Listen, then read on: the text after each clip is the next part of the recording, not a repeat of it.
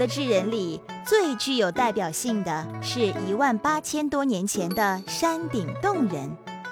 说也奇怪，他们的家正好也在北京人住的洞窟楼上，不过却比北京人要讲究的多了。他们已经懂得把洞穴分为了居室、厨房、仓库、墓穴。当时的家长可能是妈妈，而不一定是爸爸。妈妈若是一家之主，她的权力就最大，家里的人都得听她的话。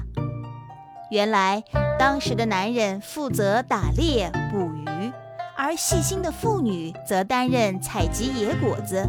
挖掘可以吃的植物根，负责烧烤食物、缝制衣服、看守山洞、哺育子女。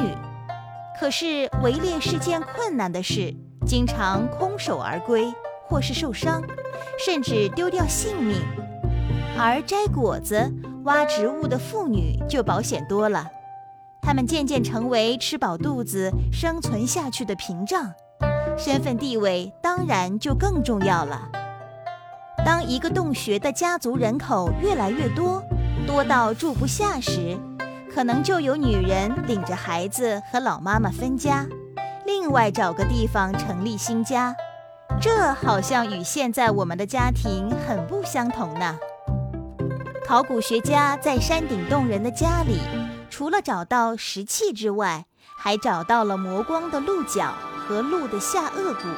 许多钻了小孔的彩色小石子、兽牙、海贝壳、青鱼眼眶骨、刻画勾纹的鸟骨管、磨得很尖细的骨针。原来锋利的鹿角可以做成武器，而钻孔的彩石则是项链，上面的颜色还是染上去的呢。你能想象山顶洞人的妇女佩戴着彩色项链的模样吗？他们一定也会用骨针缝制出毛色斑斓华丽的皮衣吧？这时候的人类已经学会了人工取火，因为磨光石头和钻孔时，人们手握木棒，飞快地钻呐钻呐，忽然之间就冒出了火花。这种意外的惊讶，一定也让他们兴奋得手舞足蹈。从那一刻起。人终于可以随心所欲地点起火来，再也不用小心翼翼保存着火焰燃烧，担心哪天火种熄灭了。传说中，那第一位发现钻木取火的人，大家为了感念他，就称他为随人氏，意思正是取火者。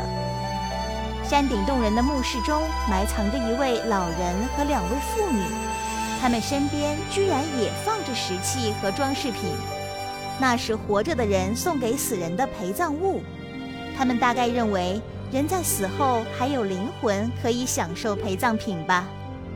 山顶洞人的表现真不愧是想象力丰富的智人。大家好，我是金鹰卡通频道商刘杰。也是《疯狂的麦吉》中麦吉的配音员，我想用不同的音色为大家表达不同的作品，希望你们能够喜欢哦。